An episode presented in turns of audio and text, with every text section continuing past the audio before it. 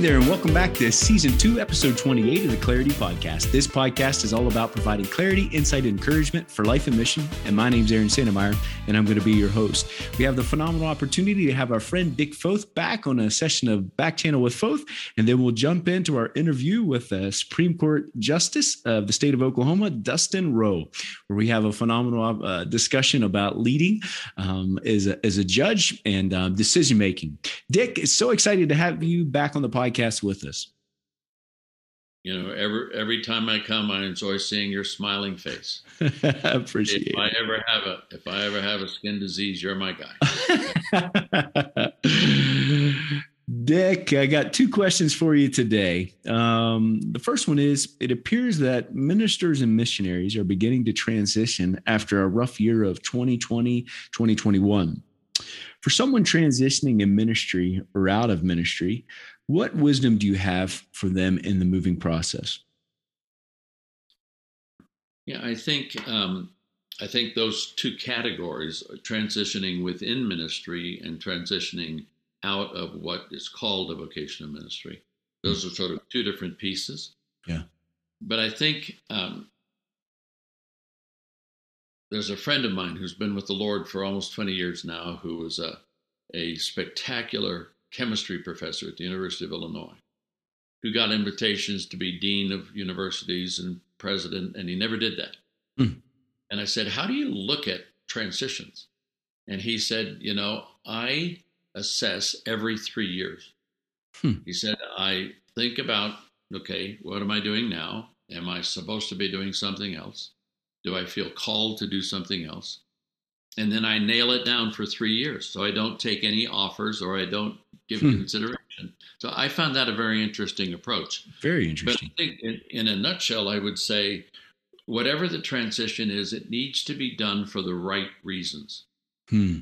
And sometimes, i.e., the past year with COVID and all that, uh, where we feel so cut off and all of and all of that, it that puts a tremendous amount of emotional slash spiritual pressure on us. Yeah. that that is clearly not normal or Hmm. at the normal levels.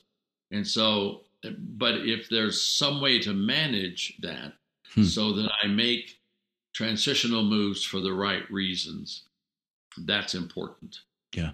I, I I've often talked about you know when I was a I was a pastor for a dozen years back hundred years ago, and and there, there were a couple of times when I sort of got the itch, if I could Yeah. put it that way, and it, it was what I call second degree restlessness. That is, Hmm. I needed to evaluate where I was, Hmm. but it did not require me to make a geographic move, unless there was handwriting, handwriting on the wall, right? Yeah. The other thing is understand where you are in your life.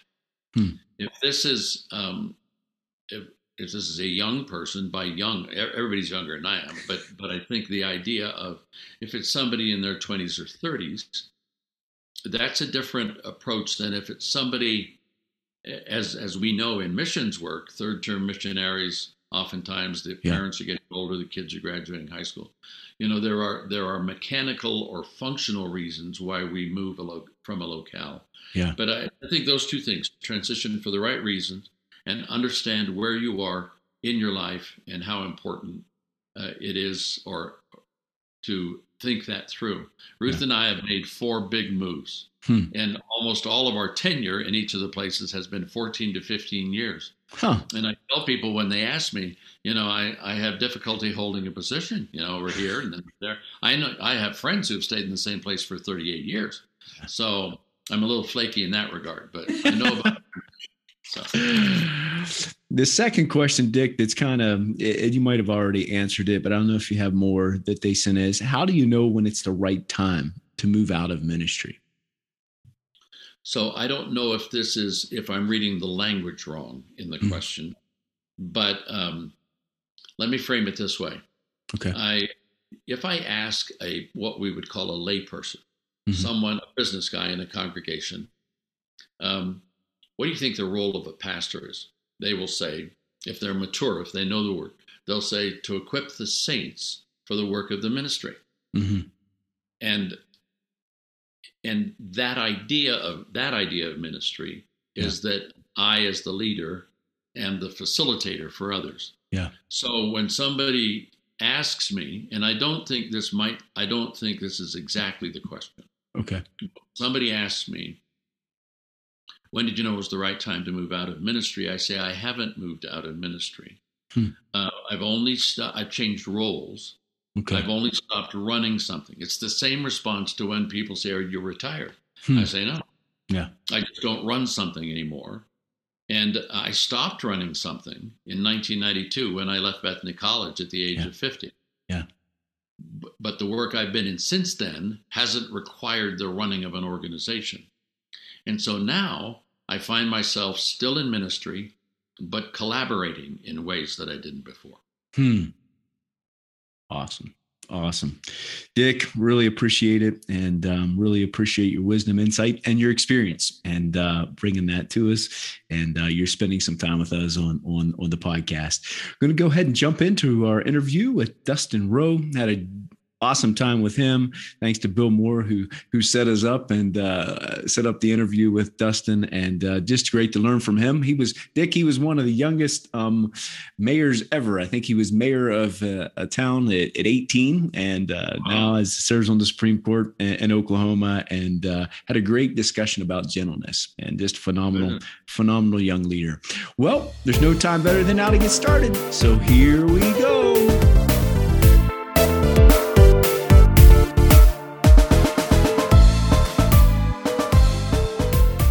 Welcome back to the Clarity Podcast. So excited to be here again today with uh, a new friend. Um, we got to chat a few days ago um, just to get to know each other, and we're here with the Honorable Dustin Rowe. Who and Dustin, it is so excited to have you on the podcast with us today. Um, would you just take a minute or two and introduce yourself to the audience? Well, greetings and good morning, Aaron from Oklahoma. Uh, I'm Dustin Rowe. I'm I'm very honored to join you today, and it's quite exciting to be talking to someone around the world, uh, sitting in the comfort of my office in Oklahoma City. So, what a wonderful privilege that is. Um, but I'm, I'm honored to be here, and I say good morning and greetings from Oklahoma to your audience, both in the United States and around the world. Yeah. And uh, I greet you in the name of the Lord, and I'm so excited to to have this discussion this morning. Uh, we're excited to have you and honored to have you. Um, you. Dust, Dustin, I looked back uh, when I was uh, Bill Moore. Um, but he was the one that suggested that I ask you to be on the podcast. He thinks very highly of you, and uh, Bill's a great friend. And so, um, as I looked, I see that you're you began in leadership at a very young age, and then now you're serving on the Supreme Court uh, of in Oklahoma. Can you just share just a little bit about that journey from leadership at a young age? And then how God's brought you into this and continues to allow you to speak in in, in levels of influence and impacting people's lives. Well, um, I was born and raised in uh, Tishomingo, Oklahoma, uh, a small community in southeastern Oklahoma. And I believe in probably the third grade, uh, my parents uh, and their children, myself, my two siblings, began attending the Assembly of God Church in Tishomingo. Yeah. And uh, that is my home church today, some 30 years later. And as most Oklahoma kids, in the summer, I attended the Assemblies of God Kids Camp for children and youth camp for, for teenagers. Attended both of those many years, have great memories of uh, my time at, at then it was um, I believe Turner Falls, which is a camp in the hills of the Arbuckle Mountains. And uh, when I was 16, it was at that camp that I felt uh, led that I would be called into service uh, and didn't really know what that meant. I just began to pray. At that time, I thought maybe uh, missions might be my direction. But then it became quite clear that it would uh, God would give me an ability to, to work in government and just to have a secular job, but to um, that in some way I would work in government or serve in government. And then that was sort of um, came to fruition quite quickly, Aaron. Uh, at the age of 18, 11 days after my 18th birthday, I was appointed to the Tishomingo City Council and subsequently elected mayor about two months before I graduated high school in Tishomingo wow. and served two two terms as the youngest mayor in, in Oklahoma and the nation at that time. And so I, have always felt that God spoke into me that government would be where I would serve. I did not know where. Yeah. Um, and had no idea that at some point I would end up on the Oklahoma Supreme Court, but here I am. and wow. uh, I, I'm I'm very honored to be here serving the people of, of the great state of Oklahoma. Yeah, yeah, that's exciting. And so, as a young age, you know, as I read that, I'm thinking, oh, wow, that's to be a mayor um, at that age. You know, I would think that you learned a lot of leadership lessons. And sometimes, you know, is there just a, a lesson that you learned as you were leading at a young age, and um, something that maybe sticks out? Because we, many of the missionaries and those that are listening in, um, many are young. They're learning. They're serving on the field and learning to lead. When you're young, it proposes a lot of challenges. And so, is there just a, a, a lesson maybe you learned, or something that as a young leader that's that was stuck out to you? Well, um, I, I, was probably not the most normal uh, teenager. I, my mother told me when I was a teenager I, that I acted like a 40 year old. So I, I, you know, I, wasn't the typical teenager. But I think God gives each gifts each of us in the calling that He places on us. And so my interest, even from a very early age, um, was in government. Um, I I had an I think a natural understanding of it mm-hmm. and, a, and a very natural interest. I was drawn to it. And so uh, it made sense to me, and it was something that I enjoyed. So when most teenagers were interested in doing what teenagers do, my greatest passion was to go to city hall and work on ordinances and, and, and, city city business. And on Friday nights, when my friends were dragging Main Street, I was riding around with the police officers and talking about law enforcement issues. So that that was just a natural interest that I think God placed in my heart at that yeah. time. Yeah. And and that's also been my prayer today that wherever I am, wherever you are, yeah. It might we might find ourselves in a position that we would not have sought. Hmm. That we necessarily would not have picked. Yeah. But my prayer has been, and I learned this at an early age, um, to ask the Lord to give us a desire and an interest hmm. and an understanding hmm. to work in the place where He places us. Yeah. Um, and so that that is something I learned as a teenager um, and serving as mayor, and I have found that that's been true all my life. Hmm. When I was a law student, um, you know, the law is not at times the most exciting topic in the world. sit in the library for hours and hours and hours, in the bar exam, but my prayer at that time was God, give me an interest in this such that this is what I want to do. That I want to sit here and read this very boring topic and find it interesting. And so that has been something that I've always done. And I would encourage um, all of our listeners today to do as, as, we find ourselves in various and sundry places that maybe we did not expect. Yeah. And certainly being mayor at age 18 was not something I would have expected. Amen. That's but, a good uh, word. That is a good word. A good word. And as you you continue to lead, I mean, you're you're serving on the Supreme Court, and uh, you know you're you're still a young man, and um, and you're how have you learned to you know being a leader, serving and serving and allow people to trust you, and um, the people you're serving to trust you, and then also the people you're serving with how have you learned? Yeah, just some any wisdom or insight you would have for us about people trusting you and the people serving you, um, serving with you, trusting you. Does that make sense?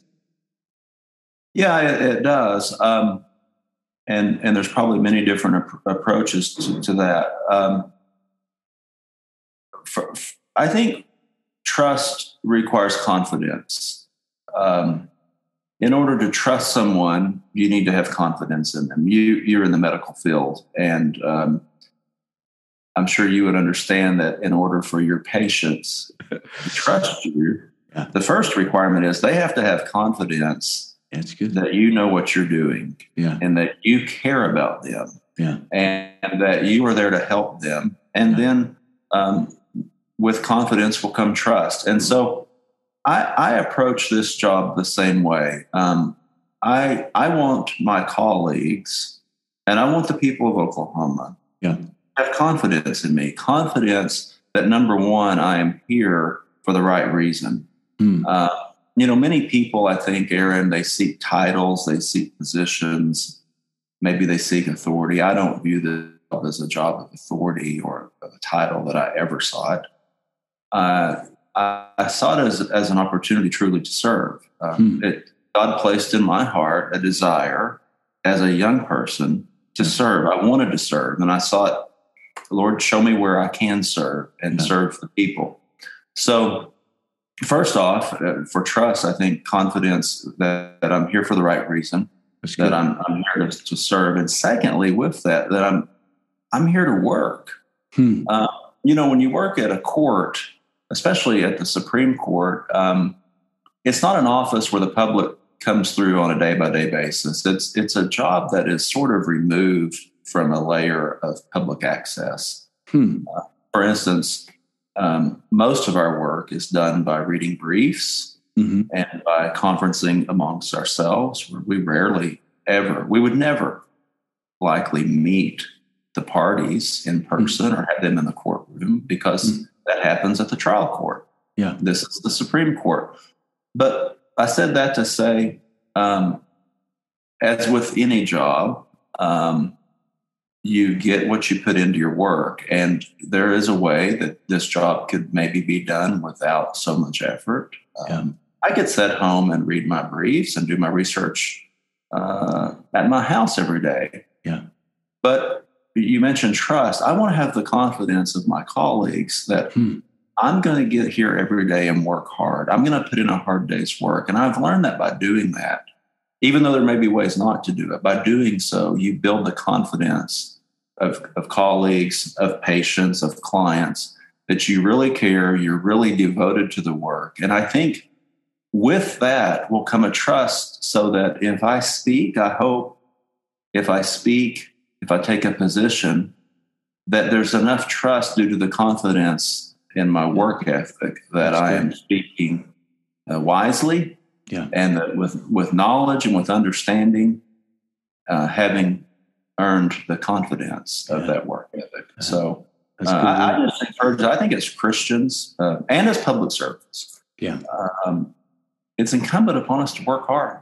Yeah, to have the confidence. You can't have trust just by your title. Yeah, right. True. You, true. you, can't. You can't. Um, it takes many times months or years to earn trust. Yeah. Yeah. and sure. uh, I've, I've learned that both practicing law and in many endeavors in my life. And, and I know you and our viewers as well. And whatever we do, a pastor, yeah, a missionary, yeah, you know, missionaries that have the trust of local pastors back home to invite them into their church when they return. Um, that trust is gained through years of confidence, both by, by being devoted to the calling, by being devoted to the work, yeah. day by day, month by month, year by year. That's a good word. Good word. So you, you mentioned you talked about working on as a justice of the Supreme Court of Oklahoma. What does that honestly, you know, what does that look like? I don't know what that looks like. And you talked about reading briefs and yeah, what does on a leadership level, what does that look like to be a justice of the Supreme Court of Oklahoma? Well, um, sadly, most of my tenure thus far was has been during a pandemic, so okay. I've a little bit um, from the typical job, as we yeah. might say. Um, you know, I don't think this is a glamorous job. Uh, hmm. I don't think this is a job where you would come for the title or for to make money or yeah. for a position. This is um, this is a job where you largely work out of public sight. Hmm. Um, you can serve as a justice and your face never be seen, or virtually hmm. never be seen. Your work is in writing. Our writings are published weekly in the Bar Journal and in the Reporters. Mm-hmm. Um, so on a practical level, it, it's it's a job really, in my view, where you you need to be a workhorse and not a show horse. It's not a political job where you know we don't have press conferences. We're not seen on the news. Courtrooms are not allowed uh, to uh, uh, to have cameras in. Yeah. So it's it's really a job where uh, the work is done out of the public. Yeah. And um, in some respects, Aaron, uh, it's my hope, and I think it's been the, hopefully the practice of our court system in so operating, and not only here in Oklahoma but around the country, that maybe that is a way to instill confidence in the judicial system. Oh, that's a good word. Uh, we are a co-equal third branch of government, and mm. our decisions carry very significant consequences. Yeah. And thus, it's important that there's confidence in our work and in our product. Yeah. And so the work is done in a way, I hope, that instills public confidence that judges are not out giving uh, talks on the street or holding conferences and berating uh, their colleagues who vote differently. It, it is a level, I would say, of um, collegiality that's still very formal, yeah, uh, very respectable among each other, even of different philosophies, wow. even of different judicial philosophies, and that's something that I've enjoyed when we're in court. There's a high level of decorum. Yeah, a level of decorum sadly, that may not exist in other venues, other yeah. branches, uh, yeah. to the level that it exists here. And I hope we keep it that way. Yeah, and that's that's a challenge for all of us. I don't I don't know if that level of respect exists on the on Main Street, um, and so it's great to hear that it that it, it does exist some it does exist somewhere. So as Christian leaders, you know, we're often confronted with making decisions that are challenging. How does your your Christian faith and you've you've shared uh, eloquently about how God has called you into public service? How does that impact your role as a Supreme Court justice? Well, um, number one, this is a secular job. Hmm. This is not a church job. It's not a job of, of the clergy. Right. So, you know, if you go and talk to a minister and they say, I was called into the ministry, well, that's they're called into a job of, of the faith. They're called yeah. into a job um, that's non secular, if you yeah. will. Yeah. And and this is a secular job. Uh, yeah. My my oath that I take it has to be my guiding light.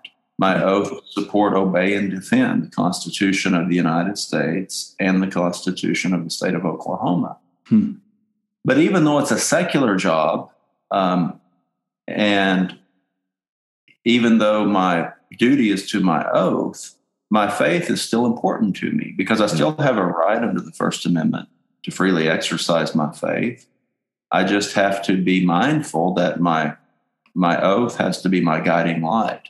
And it seems to me um, that Christians need to understand, Aaron, that there's many ways to serve the Lord, even in a secular job.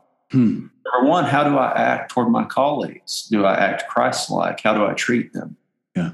Do I have a work ethic that's honoring of my faith, so that the public knows that even though I'm working in a secular job, and even though I'm not applying uh, my faith into my work, you know, I'm I'm writing law that is secular. I'm not writing church law. Right. But even though I'm doing so, am I working as unto the Lord with my work ethic? So there's a lot of ways that we can exercise our faith. Yeah. In a secular setting. Hmm. In a way, hopefully, that demonstrates that we are living for the Lord. Yeah. That's a good word. That, that can be done other than in a pulpit, I, I do believe. Um, you in the medical profession, you you practice medicine. Yeah. That's a secular job. Yeah. But how do you treat your patients? Do you have compassion, yeah. et cetera, et cetera? Yeah. And so that's how I look at um, my role here. And let me say that this week, um, it's been reminded to me in my spirit that I, I need to walk in gentleness. Hmm. Um, it is sometimes difficult in, as a judge um, to be gentle. Hmm. Uh, in the flesh, you know, it's a temptation not to be gentle. Yeah. And so I hope my faith can guide me that I need to be gentle, gentle toward my colleagues, gentle toward my work. Yeah. Yeah. What does that, what does gentleness look like on a practical level? Um, you know, we, I've, I've done over 110 uh, interviews and um, I've never interviewing Christian leaders. And it's impactful for me for you to share that gentleness. And, you know, we it's a fruit of the spirit, right? But uh, it's one that we don't necessarily um, talk about. So, yeah, could you just unpack a little bit more about gentleness and why that's that's um, become re- relevant to you and how we practice that? Well, it is uh, maybe our natural inclination in the flesh, or maybe I should speak my natural yeah. inclination in the flesh to be other than gentle. Hmm. You know, I liken it to um, a pickup I used to have when I was young, and it was um, going down the highway. The steering wheel had a tendency, it was a natural inclination to pull over yeah. the center line. Yeah. And I constantly had to consciously yeah. make an effort to keep this pickup in my lane. Yeah. The natural tendency was to go in the other lane. And I thought a lot about that in the faith. It can be hmm. my natural tendency to be short with people. Hmm. It can be my tendency as a judge, particularly this is tempting as a judge, because yeah. when you're a judge, Aaron, and you put on your robe, when you say something, people don't have the liberty to challenge you. Wow. When you say something, that's it. Hmm. Um, and that can lead to a tendency to be less than gentle. Wow. And so I want to pull it back to the center line. Yeah. Even though the tendency may be to be short, to be abrupt, maybe to not listen because I may think I'm already correct. Yeah. Gentleness prompts me as a judge yeah. to slow down yeah. to listen, yeah. to be thoughtful and deliberative, and most importantly, for a judge, uh, to be respectful. Yeah. Gentleness is respectfulness. Yeah, for sure. And uh, that can be a temptation for me uh, yeah. at times. Yeah, so that's that's, that's challenging word. Challenging word, and um, yeah, I really appreciate it very, very much. Now, very, you don't much. mind if I you don't mind if I be transparent, please. that's that's what that's what that's what this podcast is all about: transparent uh, okay. conversations. So that's uh, that's um, I think we learn more from transparency than we do from from anything else, and um, really, really appreciate it. So you're making you talk about making decisions, and you just shared. You said when I make a decision to give a judgment, you know, people can't they can't refute that or push back because you know your your word's final. How, that's a lot of weight, um, I would think. What do you have some guiding principles as you walk in to make a judgment as you're preparing a judgment? Yeah, how? Yeah, that's just. Does that make sense at all? Well, it does, and and um, a little bit of a government 101 lesson in regard to that question. The, when you go to court at the trial court, there's one judge. Mm. And that judge makes a decision and that's it. That's final. But then you have a right to an appeal. Yeah. And that appeal in Oklahoma goes up to the next court, the Court of Civil Appeals, where three judges yeah. will look at what the one judge did. Yeah. And then two of the three is a majority and they get to decide. Yeah. And then they are people the Supreme Court, where guess what? Yeah. There's nine of us. Yeah. That means that here at the Supreme Court, the first thing I had to do was learn to count to five because individually, standing alone, I don't have any authority. Hmm. Unless four colleagues agree with me. Yeah. That's it. Yeah. I'm just a one vote. So one of the brilliances of our of our founding and, and most states follow the, the nine court membership on the Supreme Court, or at least more than one, is the wisdom of nine people in a room discussing the law wow. and listening to one another and learning from one another and then coming excuse me to a conclusion and that is a brilliant brilliant model and when i first came to the court before i was sworn on one of my colleagues welcomed me and then he said something that intrigued me Hmm. He said, You will find it to be reassuring that you don't have to make these decisions by yourself. Wow. That there are nine of us. And that is such a comfort. And Aaron, I can't tell you how true that is. Hmm. The brilliance of having nine people, many yeah. decisions are five, four, six, three. But that, that is very comforting as a citizen mm-hmm. that these decisions are not determined uh, without great deliberation, great discussion, yeah. and great contemplation among nine people who are all very experienced in the law. Yeah. And so um, uh, that, it's just a brilliant model that our founding fathers created, both yeah. at the national level and at the state level. Yeah. And it's it's a great comfort in doing the job. Yeah. That that there are times I go in and I think I have this figured out. I yeah. know the end. but after we go around the room and, and we listen and we contemplate, many times I don't know what I thought I knew or as much. So yeah, it's, it's a great model. You've shared um, as our conversation, and we as we talked earlier on in the week, and you you talk, you share about listening. Um, you know that honestly, I, is it it was something that stuck out. Listening is that something you've just learned to do? Is that something you've learned to focus on? And do you have to slow down to listen? Yeah, maybe some lessons you've learned about listening. Does that does that resonate at all?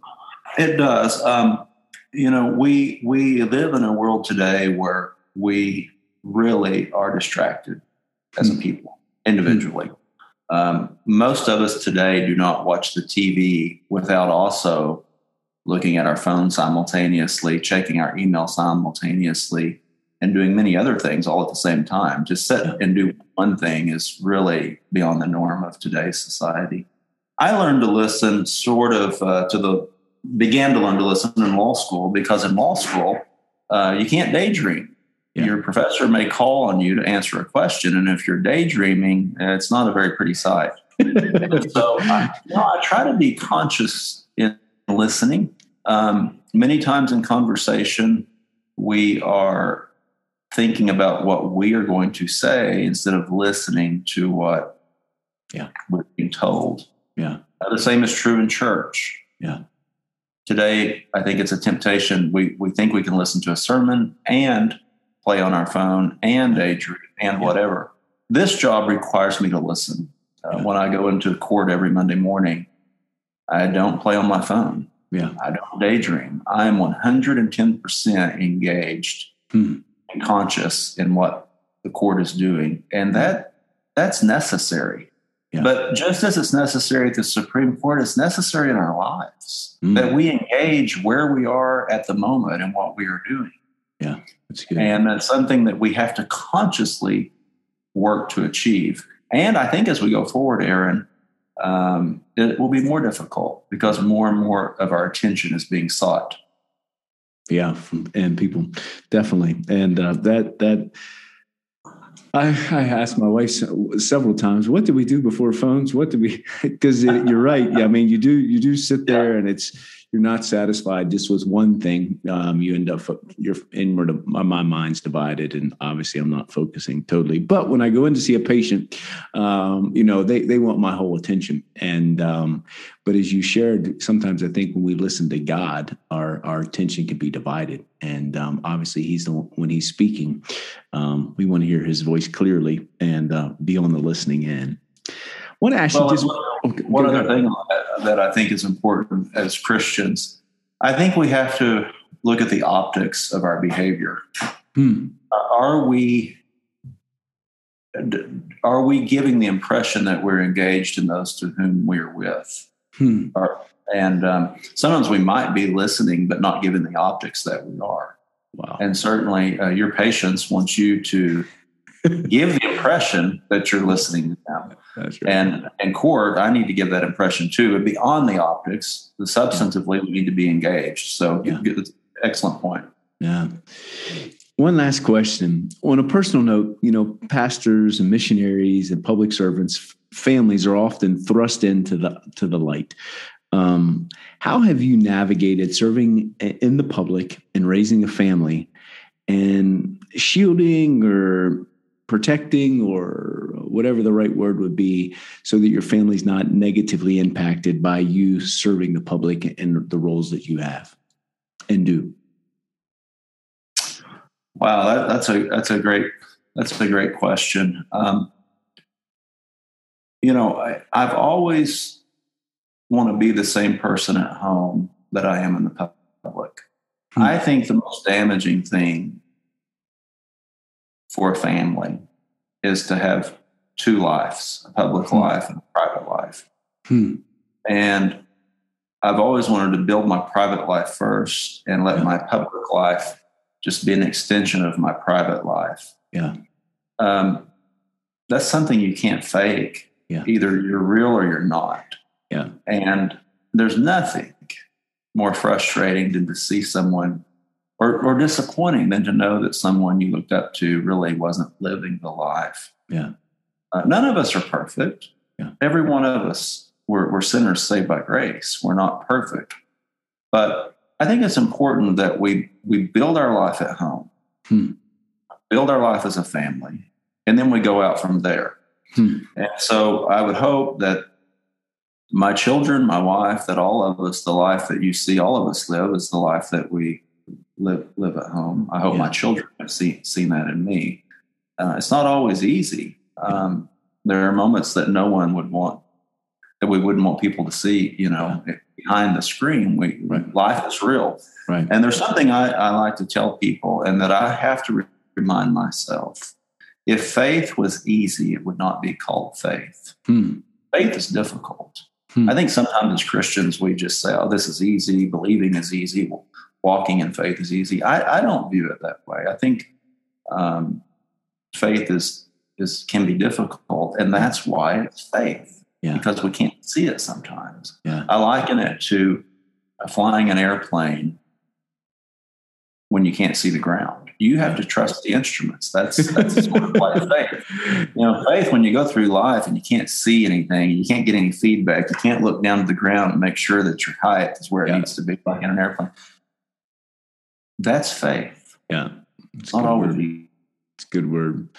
And um, I was challenged. Someone said, you know, if it, if you if you have to, I like to understand things. You know, I'm a learner. I seek knowledge, and and he challenged me. He said, you know, if Aaron, if you understand it and you can explain it all away, it doesn't take any faith. And um, and so it's been a challenging thing for me to um, to trust and to have faith. And um, I, I, didn't. I hate to lie to a Supreme Court justice, but um, I just one more question. So as you look as you look to the future, is there something you're not under oath? So oh, that's good because I'd be in trouble. I didn't swear you in. I said one more one more question, but I did. As you look to the future, you know, there's so much going on in our world today is there something that you're encouraged about to you know before we go to prayer is there something you look to the future and you say as i look this this is something i'm encouraged about. Um, yeah just a word of encouragement for the missionary servant around the world. Well um, gosh that that could lead to lots of answers but i am encouraged in faith uh, when I look at the secular world, sometimes I'm, I'm not so encouraged. Um, yeah. The world is changing very rapidly. Yeah. The church, the church is changing rapidly, hmm. um, as as we see. Um, I, am encouraged in my faith, um, and I find encouragement in, in the Word of God, which is unchanging. Yeah. Uh, I think good advice for all of us is to stay in the Word. Yeah um, I think is the best way to be encouraged. You know, I, I look at the world, Aaron, and I I look at all the study that we have to do as as basically in the secular world. Yeah. You in the, in medicine, how much right. you have to read and study, and the and the knowledge you have to keep up with. And me studying the law. Yeah. And there's a lot of truth that's presented to us, um, but I call it truth with a low a lowercase t. Hmm. And I think every day we have to start with truth with a capital T. Hmm. If we start every, no matter what we do for a living, yeah, if we're in medicine or law or engineering or accounting, yeah, we if we'll start every day with in the Word and ground ourselves in a capital T truth, yeah, we are much less likely through the day to be dissuaded by lowercase t truth. Wow. Wow.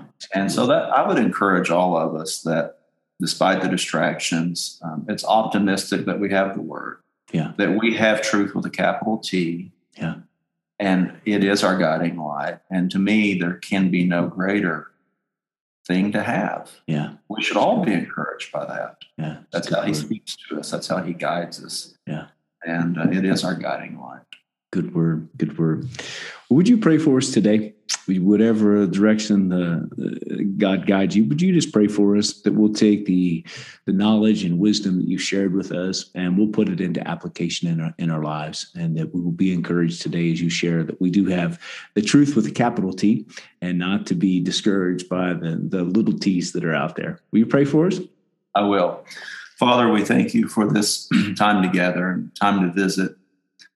Um, we thank you, dear God, uh, first off, for your mercy and for your grace. And I thank you that you've placed a calling on each of our lives. I thank you for the opportunity that we have to serve mankind. And I pray that those listening and that those who are serving you in any type of profession or job or ministry, that you would remind us, Father, uh, despite the difficulties at times, that we should serve gently and that you would speak humility upon the body of Christ, upon each of us individually, that we would walk humbly before thy God, as your word says in the sixth chapter of Micah. Remind us of that so that we can be a light and that your light can shine through us and that we not be judgmental, Father, that we not be self righteous, but that we walk humbly and that we work as unto the Lord. And dear God, I pray that you would encourage the ministers, encourage those who are doing your work. I pray, dear Lord, that you would just grant your mercy to each of us. And we're most grateful that your mercy endures forever. In Christ's name, amen. Amen.